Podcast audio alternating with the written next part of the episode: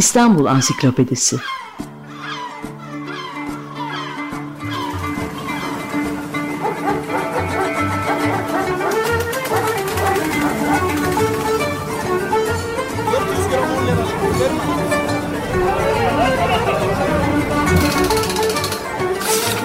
İnsanlar, olaylar, mekanlar, gelenekler ve ihtiyaçlar üzerinden şehrin tarihinden sayfalar.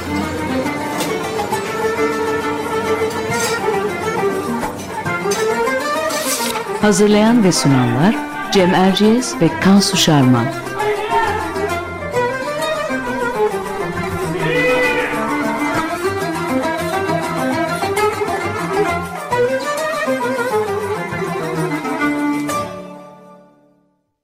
Merhaba, ben Cem Erciyes. Açık Radyo'da Kansu Şarman'la birlikte hazırladığımız İstanbul Ansiklopedisi'nin 7. programındayız. Bu hafta konumuz İstanbul'un sokak satıcıları. Konuğumuz ise bu konuda yıllardır yaptığı araştırma, yazdığı yazı ve topladığı çok özel görsel malzeme ile tanınan yazar ve koleksiyoner Mert Sandalcı.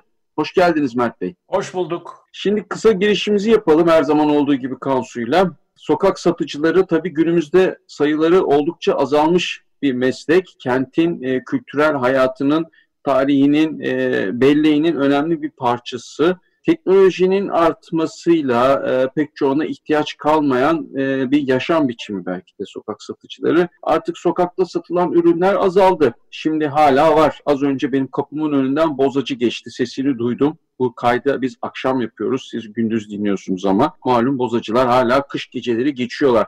Arada mısırcıları, kestanecileri kalabalık yerlerde, kamyonetleriyle zerzevatçıları, kavun karpuz satıcılarını e, eskicileri görebiliyoruz. Ama aslında 1980'lere kadar çok eski bir gelenek olarak e, satıcılar sucu, sebzeci, meyveci, yoğurtçu, yumurtacı, mobilyacılacısı, bacacı, dondurmacı, kalaycı, sütçü, postacı, kumaşçı, züccacici, bileyici, milli piyangocu ve lahmacuncu biraz daha modern versiyonları e, gibi çeşitli mesleklerle e, icra faaliyetlerini icra ediyorlardı. Büyük bir zenginlik tabii bu ki bunun, bu insanların bir düzeni vardı. Onlarla kurulan düzenli ilişkiler vardı. Haftanın belirli günleri gelirler. Ee, insanların kimin ne aldığını bilirler. Ayda bir, haftada bir hesap kesilir. O bir yeni bir diyalog oluşturur.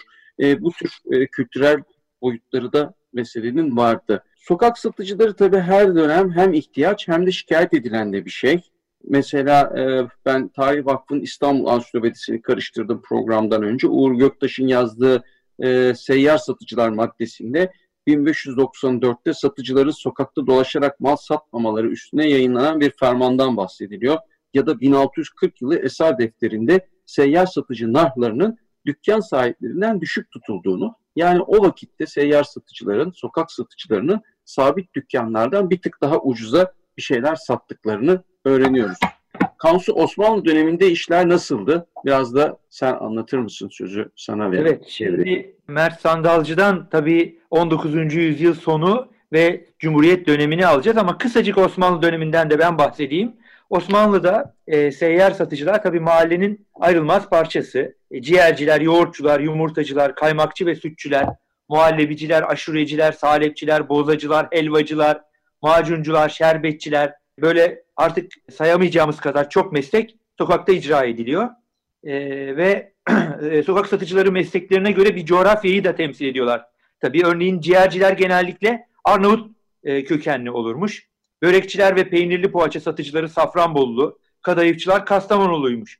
E, çoğunluğu Erme, Ermeni olan seyyar ekmekçiler, somun ekmekli has francaları küfe ve atlara yükledikleri teneke dolaplarda koruyup satarlarmış.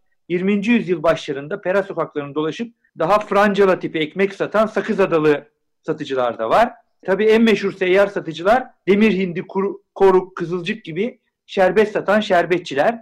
Ama en enteresanlarından biri karcı buzcu esnafı. Uludağ'dan getirilen kar ve buzu kar kuyularında istifleyip sokaklarda satıyorlar. Evliya Çelebi karcı burcu, buzcu esnafı için şunları yazmış. Karcıbaşı esnafı iş yeri birdir. Sebzehaneye bitişiktir. Hünkârın karcıbaşısı yaz ve kış orada mevcuttur. Nefer 300, karcı kayıkçıları nefer 300. Bu kayıkçılar daima Katırlı Dağları'na ve Mudanya'ya varıp Keşiş Dağı'ndan gelen karları, buzları, tatlı suları gemilere koyup İstanbul'a getirir. Şimdi e, buradan hızlıca e, konuğumuza dönelim. Çünkü bizim anlattıklarımızdan öte elinde son derece zengin bir materyal Cumhuriyet dönemine ilişkin var Mert Sandalcı'nın. E, hemen şuradan e, başlayalım. E, Mert abi sokak satıcısı sadece seyyar esnafa mı denir? İlla da sokak sokak dolaşması mı gerekir? Örneğin limanda teknesinde balık satan sokak satıcısı sayılır mı? Ben, koleksiyon yaparken limanda teknede satan değil sadece Göksu'da kürek çeken sandalcıları da e, seyyar satıcı olarak, seyyar meslek olarak görüyordum. Çünkü sonuçta evde değillerdi ve e, gezerek işlerini yapıyorlardı. E, dolayısıyla koleksiyon yaparken e, çok geniş bir e, yelpazeye açılmış olduk. E, tabii ki özellikle senin de belirttiğin gibi yiyecek içecek e, bu işin temelinde. E, diğerleri daha spesifik e, olaylar. Bunları toplarken hani niye başladım bu işlere dersen çocukluğumda e, matematikten falan çok zorlanırken yani ileride Kemalettin Tuğcu'nun da bütün romanlarını okuyordum. Her nasılsa bana gelmişti onlar. Ee, bir gün olur ha pazarcı olurum, işte meyve satarım falan. Böyle pazarlara annemle gidip e, onlar gibi bağırıp çağırıyordum ve bağırış çağrışları e, ve melodileri çok hoşuma gidiyordu. E, ve onları tekrar ediyordum. E, defalarca dayaklar yemişimdir annemden. Böyle şeyler yapma diye. E, ama bir sigortaydı bana sokak satıcılığı ve oradan kalan dürtüyle e, yaş kemale erince başladım koleksiyon yapmaya. E, biraz koleksiyondan bahsedeyim. Aşağı yukarı 3000 parçanın üzerinde e, malzeme toparladım. Akla hayale gelmeyecek bir sürü meslekler de seyyar hacivatçı, karagözcüden tut da o kadar çok e, çeşitli meslek vardı ki ciddi anlamda bir birikim oldu. Yine burada bir noktayı e, temas etmem lazım. Dünyada satıcı, sokak satıcıları, kartpostalları ve fotoğrafları diğer fotoğraflara göre son derece daha nadir ve kıymetlidir. Nedeni derseniz müşterisi zamanında da azdı. Yani özel bir satıcının bir fotoğrafı mesela zeytinyağlı dolma satıcısı Ermeni 1920'de çekilmiş bir kartpostalı vardı. Eh kaç kişiyi ilgilendirir ki? Fakat buna karşın bir yaşamdır. Giyimi, kuşamı sattığıyla. Ancak e, Süleymaniye Camii, Ayasofya Camii vesaire gibi fotoğraflar bunlar ise sabittir. Hala yerlerinde duruyordur. Dolayısıyla e, insanlar tarafından çok çekici gelmez. Vendeur de Constantinople adıyla Fransızca temelinde bizim kartlarımız Fransa'da olsun, İngiltere'de olsun normal kartpostalların 4 misli, 5 misli fiyatına satılır ve çok kıymetlidirler. Evet, kısaca ee, Birazcık e, bu taklit ediyorum onları demiştiniz. Ee, evet. Seslerini, onların çıkarttıkları sesleri daha doğrusu e, satış yapmak için anonslarını evet. tekrar ediyorum demiştiniz. Bunları, Neler var aklınızda kalan? var ve bunları e, kaybolmasınlar diye de notaya döküp e, gerek Tombak dergisinde yayınladım, gerekse kendi sitemde de yayınladım. Hani yarın öbür gün 40-50 sene sonra bir tenorun biri çıkar, oturur bunları bağırır. Hiç olmazsa 100 sene, 50 sene gerisinden sokak seslerini e, hayata geçirmiş olabiliriz. Mesela bir örnek vereyim. E, reçellik ağaç kavunu satan e, Jaco ya da Yako Usta. E, Yako şöyle bağırıyor. Reçellik ağaç kavunu. Böyle ince bir çatallanması da var sesin sonunda. E tabi diyeceksin ki reçellik ağaç kavunu nedir? Kim bilir bunu? E, reçellik ağaç kavunu e, sitron denilen meyvanın Türkçesidir. Yani limon. Limonun atasıdır. Limonun atası olan bu meyve üzerinde insanlık uğraşa uğraşa binlerce yıl çabalamış, aşılamış ve bugün bildiğimiz limona geçmişler. Tıpkı turunç gibi. Turunç, turunçgillerin esasıdır. İnsanlar üzerinde çalışa çalışa portakalı e, yaratmışlardır diyebilirim. Başka ne örnekler bundan, verebilir? Mert Bey bir, birkaç örnek daha verir misiniz? Tabii e, tabii. Bu, bu adamcağızın sattığı mesela hasiyetli turunç. Gördüğünüz gibi reçellik turunç kabuğu ve e, limon kabuğunu e, satan bir kişi, kişi. Daha sonra da enginar zamanı gelirdi. Enginar taze diye e, bağırırdı. Ben tabii bunları notalarıyla bir dergide yazdım. Sonra dergiye telefonlar geldi yaşlı insanlardan. Sen bizim Yako'yu nereden tanıyorsun diye.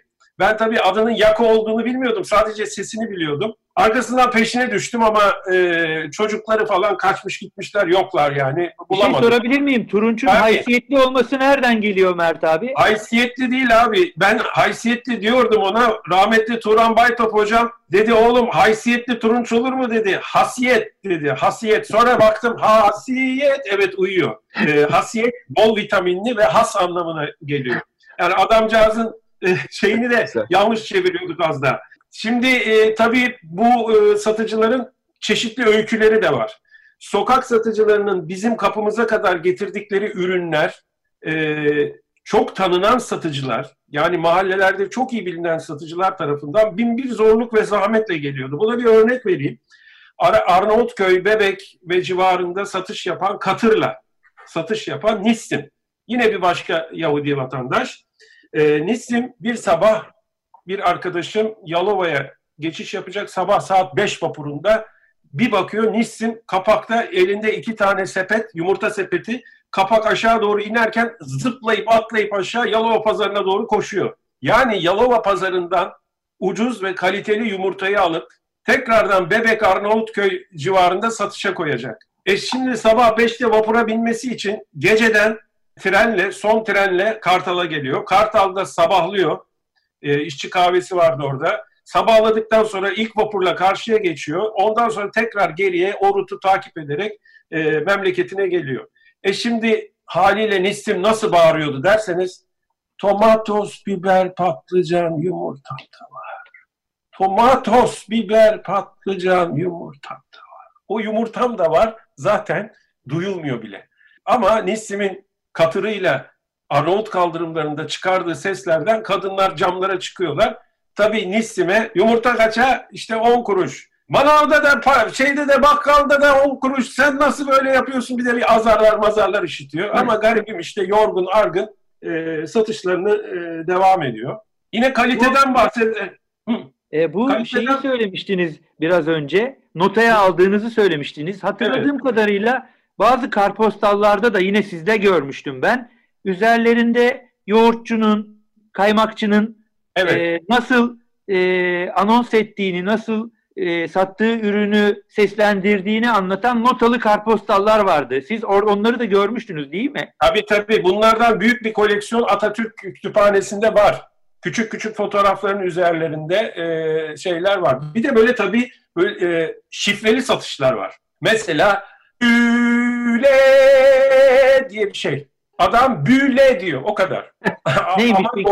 yo- yoğurtçu. Biz onun O yoğurtçu kendi- olduğunu biliyoruz ama zamanla duya duya onu Herkes yoğurtçunun haykırışı olduğunu biliyor insan ve hemen ha yoğurtçu geldi. O diyor, değil mahallede mi? tabii herkes biliyor. O büle diye bağırıyor ama herkes yoğurtçu olduğunu biliyor. Evet. evet. Ee, ve tabii o e, kaymak, Silivri yoğurdunun üzerinden kaymaklar, tozlu kaymaklar bir kenara alınıyor.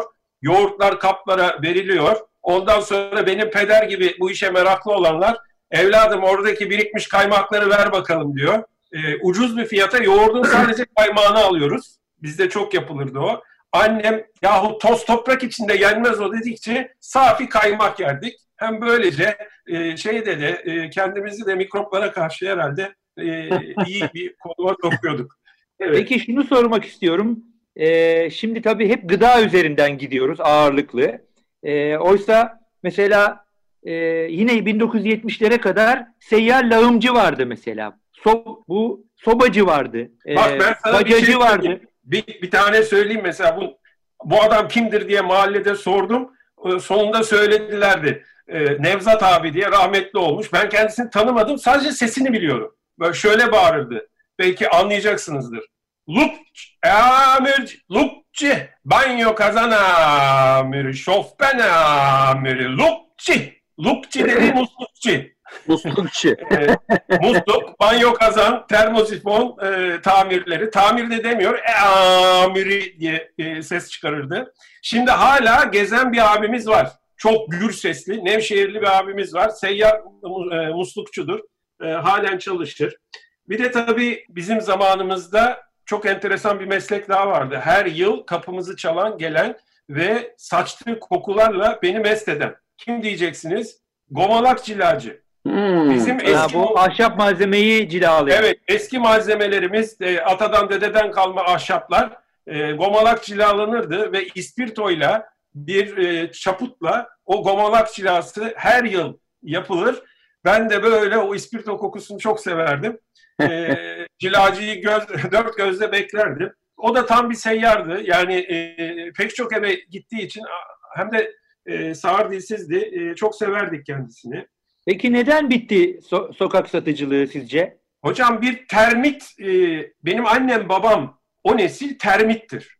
Mesela formika çıktı, bütün tahtaları attılar. Ondan sonra dediler ki, yahu bir bardak şeyle ıslak bezle formikayı siliyorsun, oh ne rahat. Öbürünün üstüne su döküldü, gomalakçı bilmem ne falan. E bakır tencere her sene kalaylanacak, kalaycı. Yahu alüminyum çıktı, oh çelik tencere çıktı, ne rahat ettik falan. E, Yorgancı keza öyle. e, yorga, hele o şey mesela don gidi don gidi don gidi biliyor musun o sesi? Böyle Hallaç. Hallaç. Allah yay e, çeker. E, bir o, bir doin dedi, doin dedi. O böyle uykunun arasında, öğlen uykusunun arasında yazın duyduğum sesler. Bir de şey tabii hiç unutmam. E, boru dövenler vardı. Boruyu bükmek için böyle bir alet vardı. Ateş yanar orada. E, kor gibi bir şey. Ondan sonra boru üzerinde ısıtılır. Sonra boru döndürülür. Tabii bizim bu zamanki gibi böyle kelepçeler plastik oradan oraya güzelce döşeme imkanı yoktu. O borun üstüne diye böyle bir acayip ritmi vardı. Kendimizden geçerdik. Tabii bu yani satışı sokak- değişti galiba değil mi? ne pardon Özlerince. Buyurun. pardon duymadım Kansu. Bir şey sordun sen galiba. Bu e, bir de tabii mahallelerde gıda, gıda satışının şeyi 1960'larda değişti anladığım kadarıyla. Çünkü süpermarket arabaları geldi. Şimdi seyyar satıcılığın sonu bana göre budur. Ee, bir, pastörize sütün mesela çıkması. Sakın ha sütçüden almayın, pastörize süt şöyledir, böyledir diye e, ilanlar dolaşmaya başladı. E, bence sütçülüğü öldürdü. Arkadan e, seyyar arabalar, bugün büyük marketler zincirlerinden e, en önemlilerinden biri piyasaya seyyar arabalarla girdi. Ve bu arabaların her iki günde bir gelirlerdi, rutları vardı. Yani sabah işte hangi mahallelerde duracak, akşama kadar aklına ne gelirse burada satılırdı.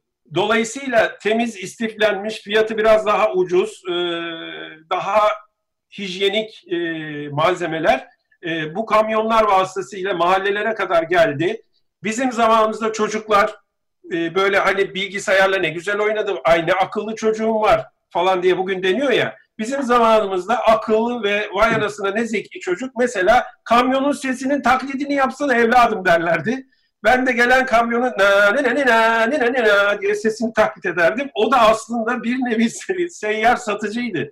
Bu kamyona dönüşmüştü ve o gür, gür sesiyle bağırdığında bütün kadınlar evlerinden çıkarlar. O hazırlanmış e, malzemeleri e, peynirinden, gofretinden her şey orada bulunuyordu. Bence e, ilk darbe oradan oldu. Daha Tabii. sonra seyyar arabalar kalkıp marketleşme başladı. Yani evet yani aslında seyyar satıcı nereden e, var ya da sokak satıcısı diye düşündüğümüz zaman tabii o çok açık. Eskiden bu kadar yaygın dükkanlar yok. Bir. İkincisi de eve daha kapalı yaşıyor insanlar. Özellikle de kadınlar e, evden dışarı daha az çıkıyorlar. E, o, o yüzden e, sokaktan geçen satıcı, e, onun ayağına kadar gelen satıcı e, daha Şimdi- tercih edilir bir şey, bir gereklilik. Esas tabii e, en önemli şeyi kaçırmayalım. Nedir? Araba yoktu ki. Araba, araba. Herkeste bir araba var. Herkes haftanın sonunda gidiyor, yüklüyor arabasını bir haftalık e, Ama şimdi marketten. Tabii bir, bir ondan sonra arada ba- bakkallar oldu ama bakkallar mahalle içlerindeydi. O zamanlar AVM'lere gidilmiyordu. Fakat yine de şu da önemli tabii. Ee, yani satıcıların sonunun gelmesinde e, sanıyorum ki mahallede mahalle sistemi değişti. Yani e, az katlı evlerin olduğu, insanların daha sokakta bir nevi yaşadıkları bir dönemde sokak satıcısıyla e, ilişkiye girebiliyorsun. Ama şimdi koca koca apartmanların olduğu dönemde artık sokak satıcısını sen o şimdi sizin çok güzel aktardığınız o nidaları e, arka odadaysan hele hiç sana ulaşmaz. Duysan bile sen gidip camdan sesleninceye kadar satıcı gelir, geçer, gider. Bu yüzden ne kadar var bilmiyorum ama mesela bir, bir özellik daha söyleyeyim. E, güven duygusu ve mahallelik. Mesela Beşiktaş'ta meşhur ekmekçimiz vardı bir tane. herkes torbaları sallandırır. Sabah ben okula giderken evlerden torbalar sallanırdı ve içinde paralar. Bizim e, ekmekçi Ali Efendi at arabası vardı. Daha sonra atını öldürdüler. Kendi arabanın atın yerine geçti. Yokuşlarda, o Beşiktaş yokuşlarında frenliye frenliye gidişini hiç unutamam. Amca gelirdi, herkes tuzsuz ekmek isteyene tuzsuz, francola, dağıta dağıta söpetlere e, ve torbalara ekmekleri koyar, parasını da alırdı. Şimdi paraları sallandırıp da böyle sabah 6'da sepete asıp 8'e kadar para bekle, bekleme olayı zaten olacak gibi değil. Gibi değil. Peki Mert Bey tekrar sizin koleksiyonunuza, muhteşem koleksiyonunuza dönelim, dönelim istiyorum ve şunu merak ediyorum aslında. Yani en merak ettiğiniz, yani en çok istediğiniz sizce koleksiyonunuzun kralı ya da kraliçesi olan, e, baş tacı olan parça nedir? Valla hikayeleri tabii çok önemli. Ee, birlikte gelen hikayeler. Örneğin bir lahmacuncu bes, e, üniversitenin kapısında sepetini koluna geçirmiş. Lahmacunlarım istihsal vergisi dahil 50 kuruştur yazıyor. Çok ee, bu tabii çok, çok enteresandı ve bu Tercüman Gazetesi'nin arşivinden çıkmıştı. Bu fotoğraf niye çekilmiş? İstihsal vergisinin halk tarafından yani bir seyyar lahmacuncu tarafından dahi benimsendiğini göstermek için. Çanakkale'de bir konferans sırasında resmi gösterdim. Ondan sonra konferans bittikten sonra bir hekim yanıma geldi. E, Mert Bey dedi, biraz önce gösterdiğiniz lahmacuncu benim babamdı dedi. Tabii hepimiz donduk kaldık. Ya dedim nasıl durdurmadınız? Yok yok dedi, şey, çok önemli değil dedi. E, o sepete geçek denir dedi. Annem dedi evde lahmacun yapardı. Maraş lahmacunu, yumuşak lahmacundan. Babam da satardı. O sepetin arkasında ben ve iki ağabeyim hekim olarak yetiştik dedi. Tabii o an annemin söyledikleri hep aklımdan geçti. Sokaktan yenmez, yok motor yağıdır, bilmem nedir, balıklar motor yağında kızarır falan. Ben de inadına hep sokaktan yedim hayatım o, boyunca. O lahmacunların da kedi kedi etinden yapıldığı rivayet edilir. Evet. Çocukları öyle Etrafta kediye bakın falan öyle korkuturlardı hepimizi. Yani Hiç belki, öyle değil. belki de en hijyenik e, bugünkü anlamda e, gıdaları değildi onlar ama e, çok lezzetliydiler ve çok büyük bir ihtiyacı karşılıyorlardı. Birazcık Vallahi da zaten... içinde bilmem ne tuzlu olmadığından Mesela bir tuzdan evet, Çin, bahsediyorlar. Çin tuzu yoktu muhtemelen. Doğru söylüyorsun. Kesin ya. Yani evet. iki tane yerdik doyardık yani. Evet çok teşekkür ediyoruz Mersan Dalcı size. Ben teşekkür ee, ederim efendim.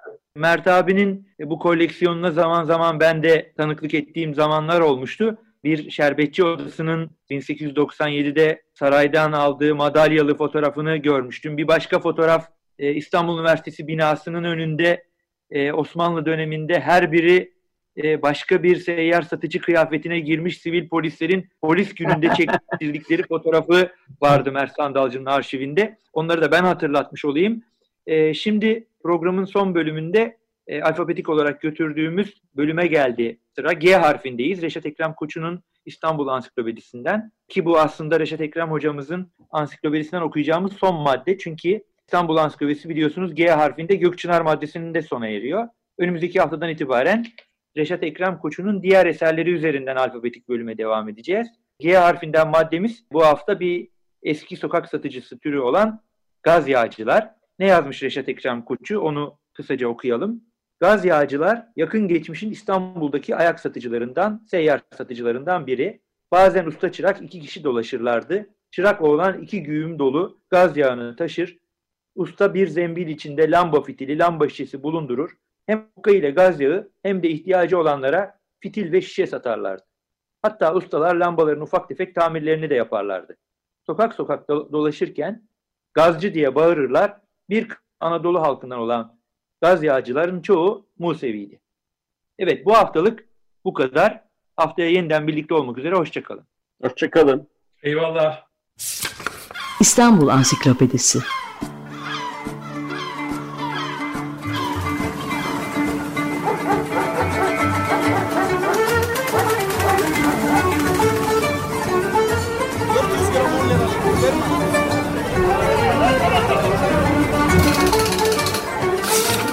İnsanlar, olaylar, mekanlar, gelenekler ve ihtiyaçlar üzerinden şehrin tarihinden sayfalar.